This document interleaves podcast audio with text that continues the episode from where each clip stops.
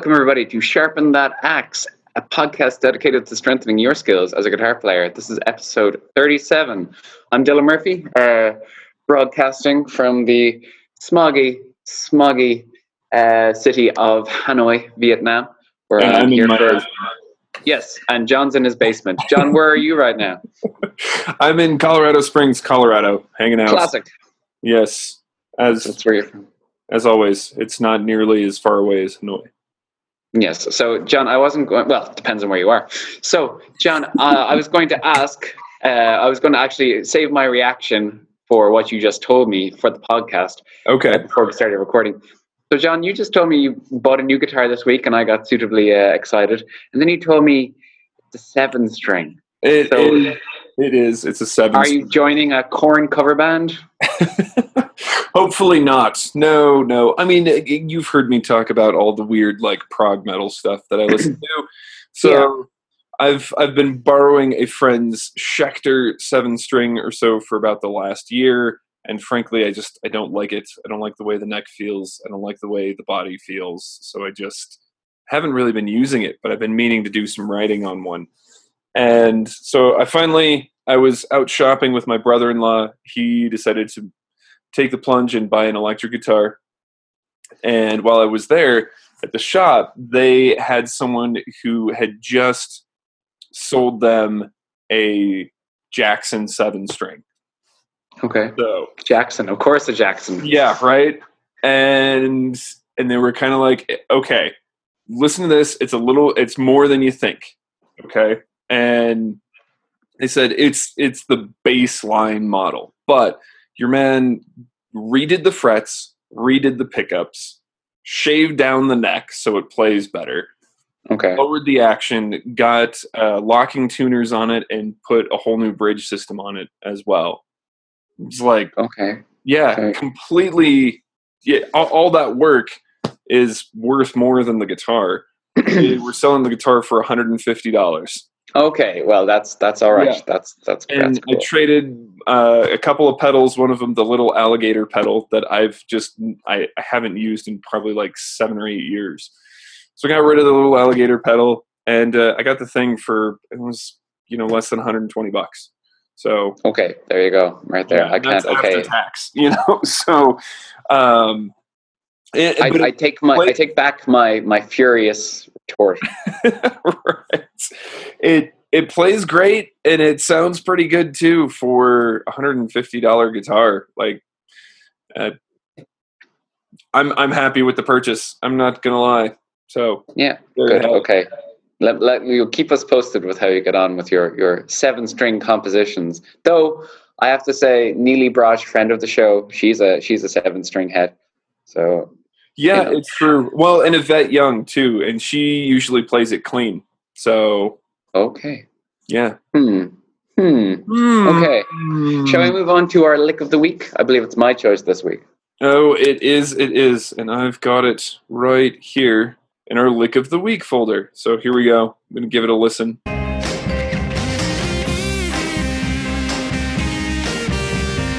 Okay.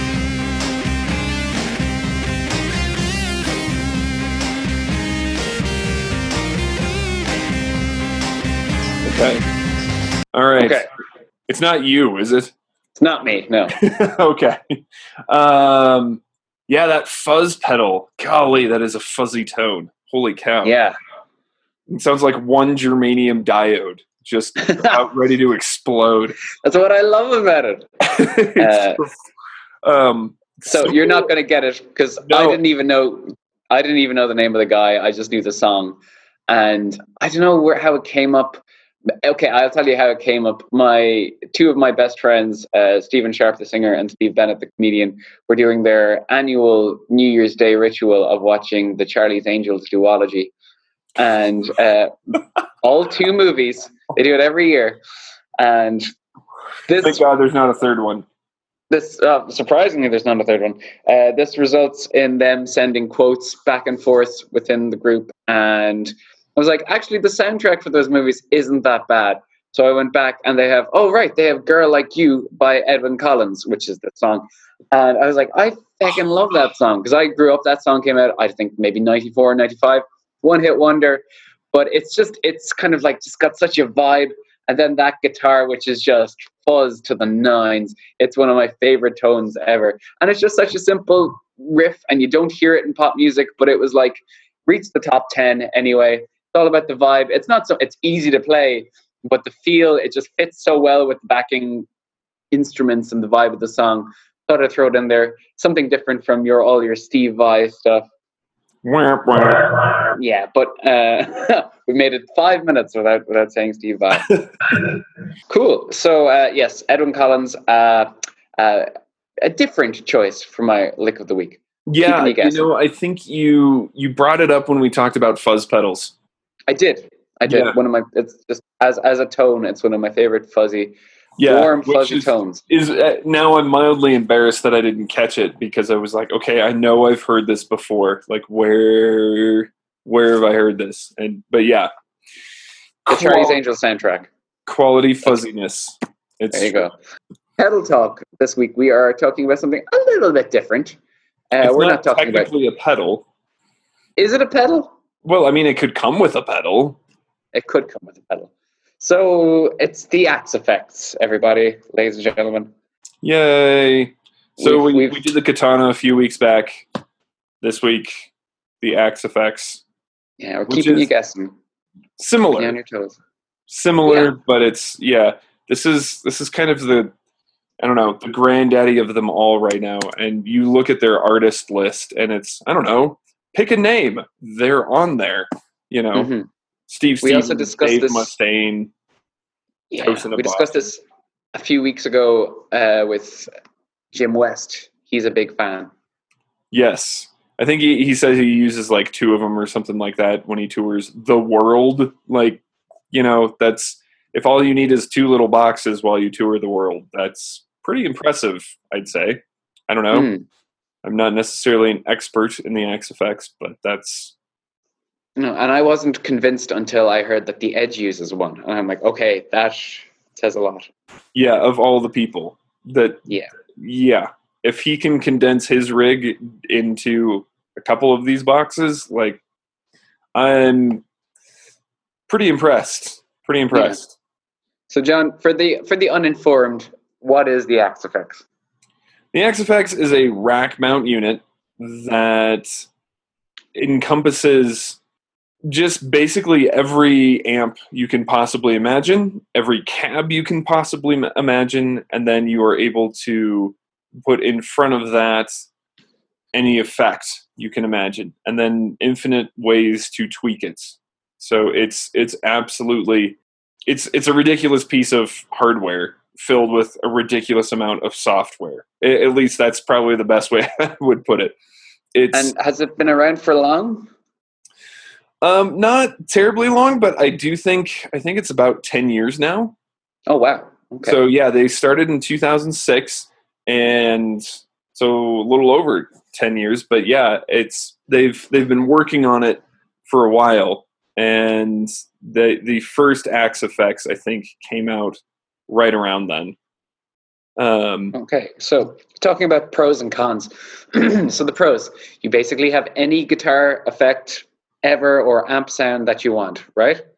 Yeah, pretty much. Like there's not and here's the other thing that's interesting about it. So you've got the what they call tone match available. Okay. And the tone match allows you to if you hear something, you can plug it in with the USB, take your computer, plug it into the USB on the Axe-Fx, and it will match the tone. That's terrifying. It really is. I don't quite understand how it does it, but it does it. Or your other alternative is have a mic'd up amp and do exactly the same thing. You can run it through your audio, your DAW on your computer, and then mm-hmm. r- again run it in. You can even do a direct mic from your microphone straight into the Axe-Fx, and it'll map your your amp from that as well. Wow. Yeah. Okay. So if you if you've got a, a pedal setup you really like, and this is something that guys like the Edge do, is they go ahead and they take that tone that they've crafted very carefully with a particular set of amplifiers and a particular set of pedals, in front of it and they match that sound. And then they play through it a bunch of different ways so that, you know, if the volume's all the way up, then they get the extra gain stages and those sorts of things off of that setup. And then they store it in there and that's that setup. And so for each song, you know, you can have it set up that way. And then it's MIDI controllable as well. So if you're running a live thing and it needs to switch pedals at a particular point, in theory, pedals in quotation marks where you would normally step on a pedal, you can have your laptop change it for you as you're playing through the song. Wow. That's it's, it's absolutely insane. I think like bands like Periphery do stuff like that, right? Yeah, absolutely. Periphery run their whole show off of that. So it's if if you think about that, that's pretty amazing too. They're they're obviously running off of a click. I they I believe they use Pro Tools. It might be Ableton, but okay. one or the other. And they run it off a click, and then as it goes through those things when they're playing in that song, you know, if if they're going from the clean channel to that super high gain, overdriven boogie sound, then it the Axe-Fx just the computer tells it when it has to happen, and then it happens, and that's it. It's it's pretty remarkable. But obviously, that is you better make sure you're on time every time. Or, that's it. Yeah. Yeah. You you're, miss out entirely. You were screwed. So I suppose like the cons with the Axe-Fx. I mean, okay, we should probably say it is quite expensive. Um, right. Maybe not so much for what you're getting. Yeah, I don't know. I mean, that's kind of my thought with it. If you look at it as something that can replace a whole bunch of amplifiers because they have these community forums too. If you're looking for a very specific, like you want that Fender 57 champ sound for your blues gig or whatever, and you want it to be authentic, there's somebody out there in the world that's already mic'd it up, run it through, put it up there on the forum, and you have access to it. So that's wow. super handy. Most of us are never going to be able to afford a a real like 69 plexi. That's yeah. just we're not going to have four and a half grand to spend on an amp, but you have a perfect modeling of it right there in this box. So yeah. I would say for what you're spending, it does give you the opportunity to to have access to a whole world. But you're right. I mean, it's eighteen hundred bucks. The new one, the XL Plus, I think is about twenty two hundred wow. something like that, with the pedal as well. And that's something else we should say. If you plan on performing with it, it's nearly useless without the pedal. And you have to buy the pedal, which is anywhere between another like two and three hundred dollars. So wow, okay, yeah. So, so, it's it's it's a lot, but that's that's yeah. I don't if if that's what you want. Like I'd say this would be ideal for I don't know for the whole performing side uh, performing live, I don't know. You don't want to show up with like a rack mounted unit. It depends on the gig, I suppose. Right. I mean, for this, and it depends. Yeah, it does. Like if you're playing at a a small uh, club, you know, not not necessarily a pub, but a, a venue that would normally have acts. You know, like a yeah two to 200 300 person venue so there's a good where they've got a real soundboard. What's great about the Axe-Fx is you can plug it straight into the soundboard. And as long as you trust the sound guy, like you're good to go. You don't, you know, you don't even have to have the a, a stage monitor. Yeah. So yeah. Wow. Which, okay. which, can be really good. Sound guys love it. They will crank you as much as they need you. You know, as long as you're not an ass hat, like they're gonna they're going to treat you well. So that said, you know, if you're playing a pub, like you don't want to trust the pub PA. You got to bring an amp anyway. So, and that's where something like the Boss Katana at a tenth of the price is probably more your amp than something like the Axe-Fx. But the Axe yeah. can be great in the studio and probably mm. in a way that I think the Katana lacks.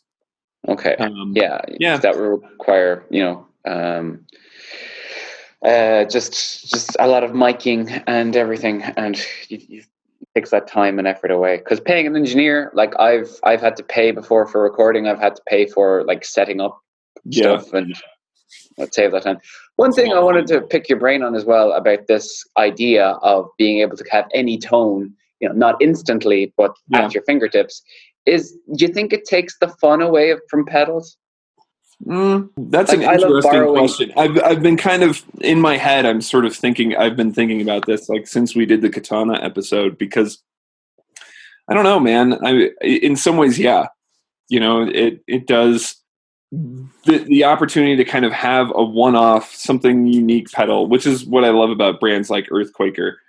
yeah That's a really hard thing to duplicate. Could you do it inside of something like an Axe-Fx? To be honest, I don't know. Maybe. yeah Um, and they've added some things, some special things for your reverbs, like shimmer and crystals and stuff. So if you're willing to put in the time to program it, you could probably duplicate it. But do you really want to put in the time? Yeah. Well, That's- I, I was just about to say, like, I love borrowing pedals off friends and like trading and stuff like that, just figuring out stuff and just, you know, playing with tone with my amp. And, you know, if it's all there, I don't know, just like trying stuff out and experimenting. Yeah. And it kind of takes, it, it kind of takes that spontaneity out of it. But then again, time is money, John, as I'm really learning. So, you know, you gotta, why not? I, I'm, oh, you're, you're kind of selling me on it, John. Oh, oh man, I don't know. So I'm trying to. I'm thinking about buying one of these units. So we'll probably talk about the Kemper and uh, a couple others that that might be worth discussing, like the Line Six Helix. You know, so if you're gonna, if you're up to spending nearly 200 quid or 2,000 quid on Yeah. on one of these units, like which one's for you? To me, the Axe-Fx, I think the interface is a little bit cumbersome Okay. and I do kind of feel like you almost need an engineering degree to program the stinking thing. Oh wow. Okay. I, I- don't necessarily. I, I don't think that's entirely true, but it just looking at it, it it doesn't seem as user friendly as some other things. And that what's great about pedals, I mean, it's plug and play. You don't have to. You twist a knob there, and you get the sound, and you're done. You know? Yeah. as opposed to something like this, which is pretty complicated, and you got to figure out your routing and and all the other things.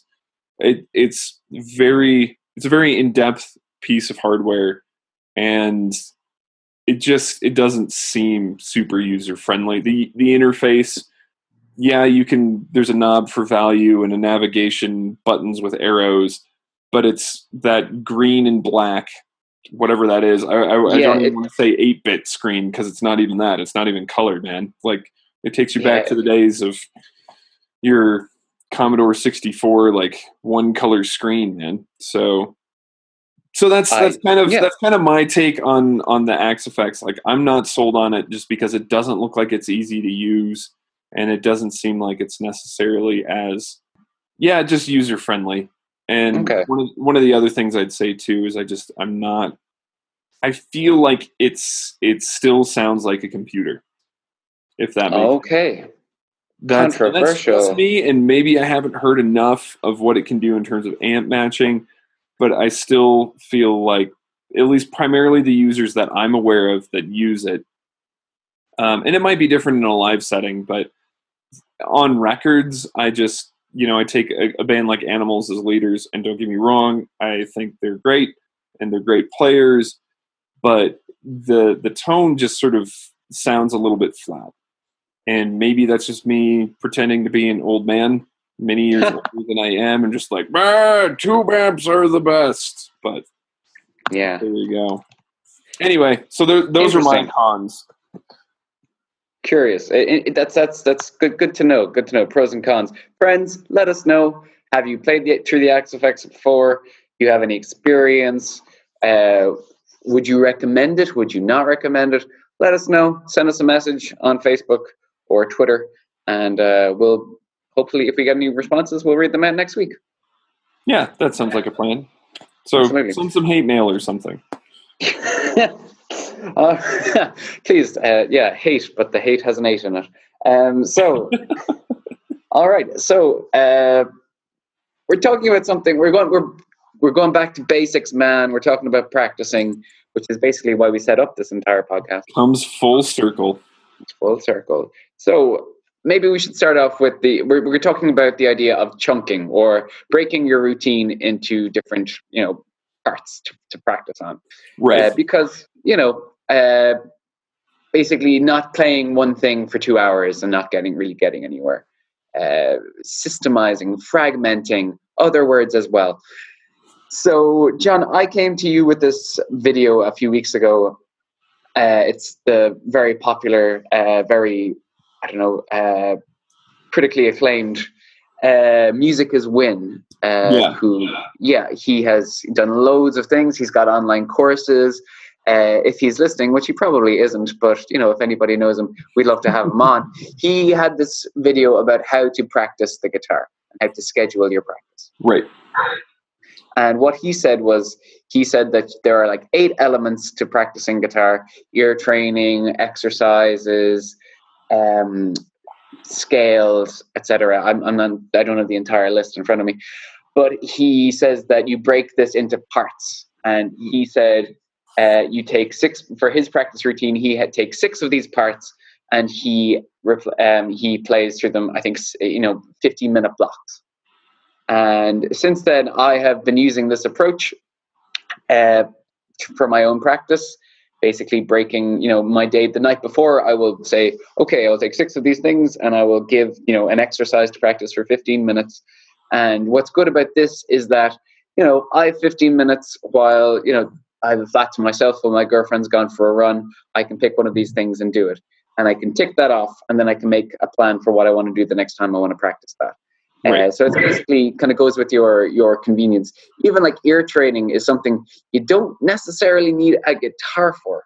You know, you can you can you can figure out you can use a, an app like an interval training app, and you can figure out Mhm. stuff there, and that could be a 15 minute thing uh, for you to practice as well.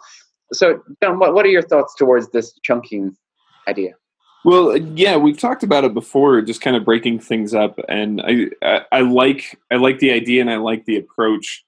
I, I'm not sure how useful it is necessarily for everybody. Mhm. Um, for example, ear training, whatever. What is your goal with the ear training?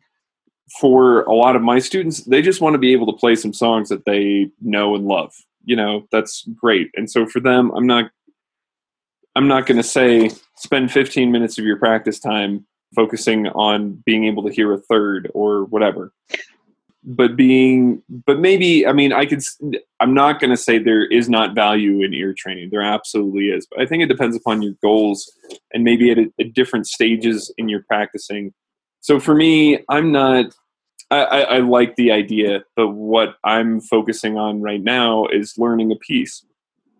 Now, I mentioned, and I mentioned last week, I think I was working on Eugene's trick bag, which I still am because it's not easy. And gosh, it's an exhausting piece. But that in and of itself is basically a bunch of different exercises. It's a reason why Yeah. it's a trick bag. You know, it's got string skipping and sweep picking and arpeggios and alternate picking runs and open strings and all this other crazy stuff that to me i'm looking at that like that's a set of exercises and it's a it's a piece and learning a piece i think is a different skill than a lot of the stuff that he covers so if you're working on scales working on scales is a different skill than putting that together into improvisation now improv is one of his his things on there but Mm. it's still important to chunk you know whatever it is that you need to work on because you Mhm. can't focus on i think they say the human the human brain can't really focus on something intently for more than 45 minutes Yes, John, as someone who has taught people who have taught children, we know human attention span is a, a fickle mistress. yes exactly so i don't know man i mean that's a, a, I think it's I think it's a good approach because you're you're blocking things off. So whatever it is that you want to work on, even if it is just a piece of music, recognizing that hey, if you want to play the whole of Hotel California, realize that just working on the chords in that first verse, that's you know that's 15 minutes. Spend Yeah. 15 minutes to work on that and really focus on that, and you'll make progress with it rather than try to play the whole song all the way through. For example, Yeah. yeah. So I think the idea of chunking is solid. Um, I just I'm not sure I would necessarily recommend to everybody to do the same eight things that he recommends. Yeah, I Everybody has two hours to do that. Hmm I'd say like figuring out it comes back to I think what we said in even episode one or two, just like figuring out what you want to do and then taking that and breaking it into chunks. Yeah, and and that's and I think in a way that's what he's saying. And for most people, we're trying to figure out like what's the best way. How, how do that general question? How do I get good at guitar? hmm all of those things are important. You will need all of those things at some stage. But I think it's for me right now, I'm not putting a premium on scales and ear training. Are there certain scales I'm working on? Yeah, but I'm I'm kind of thinking like, okay, maybe I'll incorporate it into or I'll find a piece that's already working on that. Or I'm working on a technique. I right now I'm focusing on a particular technique. So if I'm focusing on that particular technique, and just trying to really clean that up, then I'm going to Mhm. find other pieces of music or other exercises that kind of help me do that. Not Cool. necessarily neglecting another technique or other aspects or a song that I have to learn or something like that, but just trying to trying to find that balance. And I think that's kind of the key. Ultimately, like I said, I think that's what he's getting at, but I'm not sure I would necessarily recommend that everybody work on those same things all the time. Yeah. Cool. No, I like it. Um, yeah, friends, again, if you have any experience with chunking, how do you like to practice? Do you like to break stuff up? Um, yeah, I, I think with, with me, uh, maybe we should just move on to what we've been working on so we can talk about this a little bit sure. Okay, we're officially in the what we're working on part of the show. So I'm going to take this idea that we were just talking about and tell you what I've been working on. Uh, I've been working on four or five things. One of them is uh, I'm working on a bluegrass tune. Last week I did Blackberry Blossom. This week I'm doing one called Red Haired Boy, um, which is a bit more difficult because there is not that many versions online to listen to, like as a Hmm. song. Um, so I basically it, it's also challenging my sight reading because I've gotten the the music. There's tab as well, but basically figuring out the rhythms only by looking at the music and not having an, something by ear to go from. There's a Tony Rice uh, version of it, and Tony Rice is a fucking monster acoustic player. But it's like it's all about uh, he he doesn't play it the same way twice. So a lot of it is figuring out. So I will take that for 15 minutes a day, and I will take four bars or eight bars depending on the level of difficulty, and then I will you know practice that for 10 minutes and maybe revise the for five minutes something I did the day before. So that's kind of good. Another thing that I've been working on is that's what i'm working? Oh, I've been doing trying to learn a chord a day, which is what I've you know basically trying to figure out. Um, for example, like I've been doing, I took got this uh, exercise on blues chords because you know we're all sick of the the seventh bar chord shape. So you know, learning like you know nines and um, minor sixths and all these different chords you can use just to substitute for for you know playing blues, um, which is cool. And then once I've got those shapes, I can basically figure out what notes I want to use and then do 15 minutes of improvisation over a backing track. I know we said don't use backing tracks, but for three chord progression, you know, for three 12 bar blues with three chords, backing tracks do help with that Right. and yeah, for for timing and stuff. So yeah, that's kind of what I've been working on: blue shapes, new chords, a bit of bluegrass. Oh, also I have been working on not related to guitar. Well, it is related to guitar. Is my vocal technique in? I've been doing these training exercises where I have to I'll play a note and I have to figure out the third, fifth, and octave of it. oh, nice. So that's been actually really cool. Just playing a chord and being able to see if I can pick out the note without playing the note by itself. And yeah, that's something I've been working on. John, what have you been working on? Well, uh, like I said, I mean, working on the uh, the Eugene's trick bag, which And what is the hardest trick? um Most challenging trick? yeah, there, there's a couple of them. So it's loosely based off of Paganini's Fifth Caprice. Of course it is. Yeah, right. Um, which is also fitting for the movie. So you're you're familiar with the movie, right? I am, yes. Okay.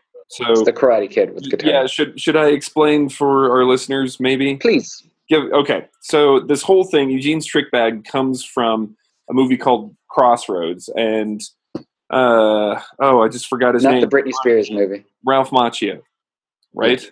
Yeah. So Ralph Macchio really wants to learn to play blues guitar, and he finds this mentor, and it turns out this mentor had sort of done the Robert Johnson deal with the devil thing. So this whole thing is sort of loosely based off of Robert Johnson, and a lot of the Robert Johnson stories are loosely based on Paganini.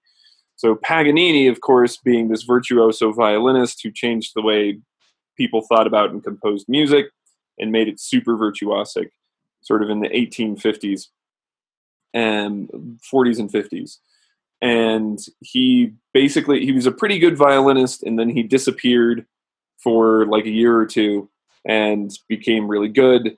And he came back and he was kind of gaunt and pale because he never ate and he never went outside. And you know sort of looked like johnny winter in a black suit. And everyone assumed hey he made a deal with the devil. Look how terrible he looks. And so he played it up. He made a big show of it.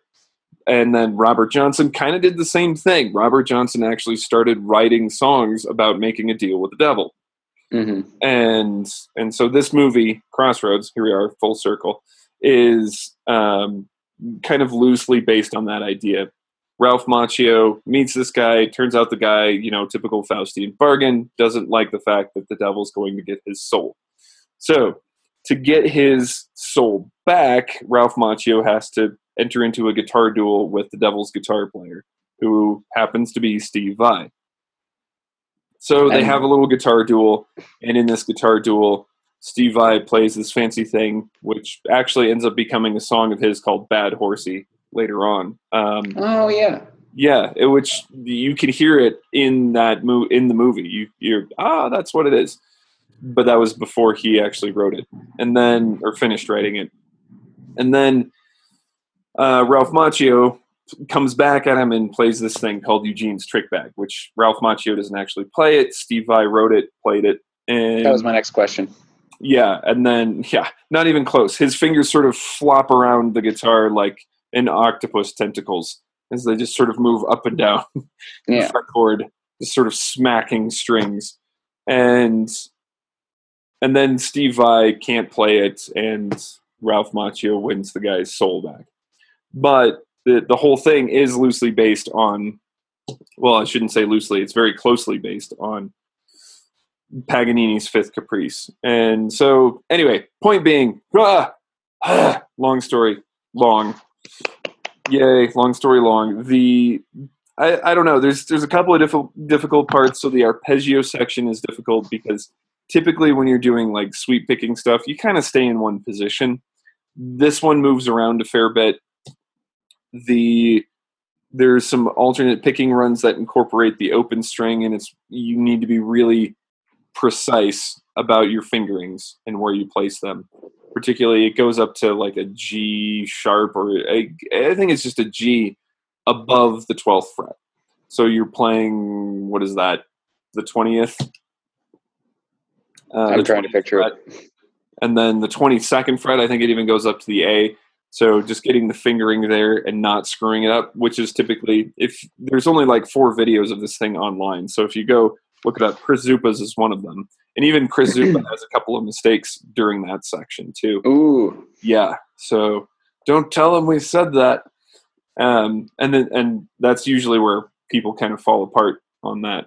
But anyway, so for for from my perspective, we were just talking about the whole chunking thing like that's how i'm breaking up my practice right now is i've got these i've got essentially a scale and some exercises i'm working on. I've got a piece two pieces that i'm working on and just trying to make sure that i can get these things under my fingers and get them up to speed in a reasonable amount of time.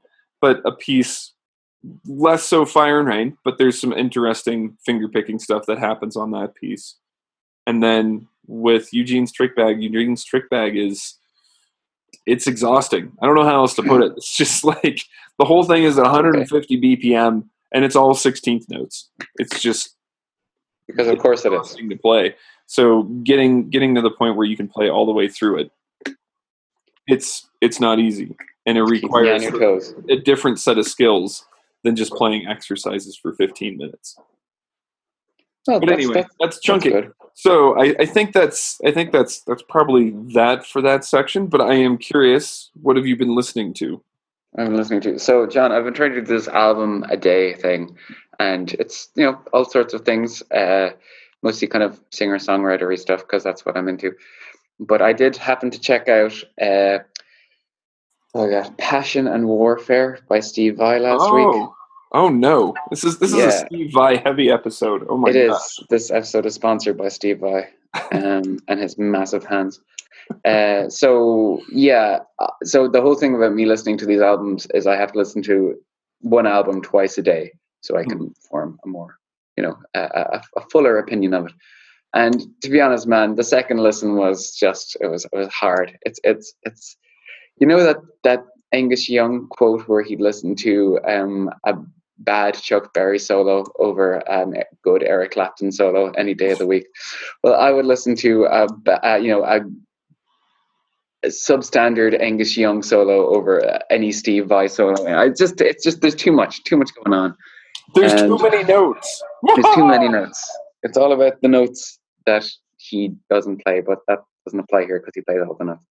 Um, yeah, all the notes, all the yeah. time. So, are you familiar with the album? Oh my gosh, yeah. I mean, that's that's the album that turned me on to Steve Vai. Yeah, there's, So- there's, there's a lot of the little Yeah, skits in between. and some of it's some of it's weird and crazy and out there and um you know his use of the harmonizer i've talked about that a couple of times and the whammy pedal Hmm. well is all over that album and so songs like answers where it's just this weird chordal thing that just bounces up and down the fretboard a bunch of times. It's yeah i mean don't get me wrong i still love the animal. That is one of my all-time Yeah. favorite steve vai tracks. It's because it's got a cool riff it's a great kind of back and forth sort of call and response mentality to it. And i think there's some cool composition things and some awesome tricks that he pulls off in that. But there's other songs that it's just like oh really? Yeah. um the ballads off of that you know you've got i think for the love of god is off of that album and is blue powder on that one too Yes, it is, John. Yes, it is. yeah It's just there's there's a few. I'm like, why did you put that in there? Why? yeah Anyway, moving on. That's uh, we'll, we'll maybe I'll listen to another Steve Vai album next week, but probably not. Uh, and what about you? What have you been listening to? Um, this week I kind of wanted to take a step back and and I was thinking about listening to uh, a couple some some older stuff. I was trying to think of like what's some classic albums that I haven't really spent time with, and I was thinking back and thinking sort of prog-ish stuff, and decided you know prog. I never really spent a whole lot of time with. Yes, I'm not a huge fan No. to be honest. And so I was like, okay, maybe I'm missing something. I should go back and really have a listen to it. And so I went back to Fragile, which was their 1972 album. That's the album that opens with Roundabout. Nice. And the eight and a half minute, you know, it basically takes up the entire side of side A of the LP. And it's, it, it was an interesting so yeah I, I listened to it listened through it a couple of times and just trying to digest it and to be honest i'm still it's not a no, really- but it's not a yes. It's, it's a no to yes. yeah i'm still not really a fan per se but i really do i i get why people are fans you know and particularly at that time if i always try to put myself when i'm listening to an album from a particular era put myself in the shoes of someone it's 1972 what else is out there there's a bit of led zeppelin you know that's uh that that would have been two i think maybe 3 Mhm. at that Yeah. point so you would have had Mhm. something like immigrant song out there but nothing as harmonically and chordally complex i mean you're dealing with genesis and king crimson out there and so similar things like that but yes really brings in the, a big heavy jazz element and uh, there's a lot of classical arpeggios that genesis isn't really doing and king crimson is sort of bringing in some of those elements but yes is really bringing it together and the musicianship is just it's out of this world and the the key changes and all that stuff in fact that's that's what it was i was thinking reminds me of that Bill Burr quote. You know, the better musician you become, the worse your music is. Um, right. sorry. Uh, there we go. John, shall we leave it at that for this week's Uh, episode? yeah, I think that's a good quote to leave on, man. so remember, people, become good, but not too good. Um, leave you with that. Um, you can find us on Twitter and YouTube and Patreon and other different places as well. I'm, I'm pretty sure we're thinking of starting an Instagram account, but I don't really want to do it. So, well, well you know, leave feedback. Oh, and soon we have our, our very first we have our very first uh, gear review uh, coming up soon. We're being sent some gear to review. Hooray! We're, I'm Hooray. super excited. Free Yeah, stuff. so am I. Always awesome. Yeah. Absolutely. We are always welcome to, uh, we're always welcoming people to send us stuff to play for free, which, which would be great. Um, but until then, stay sharp, everybody.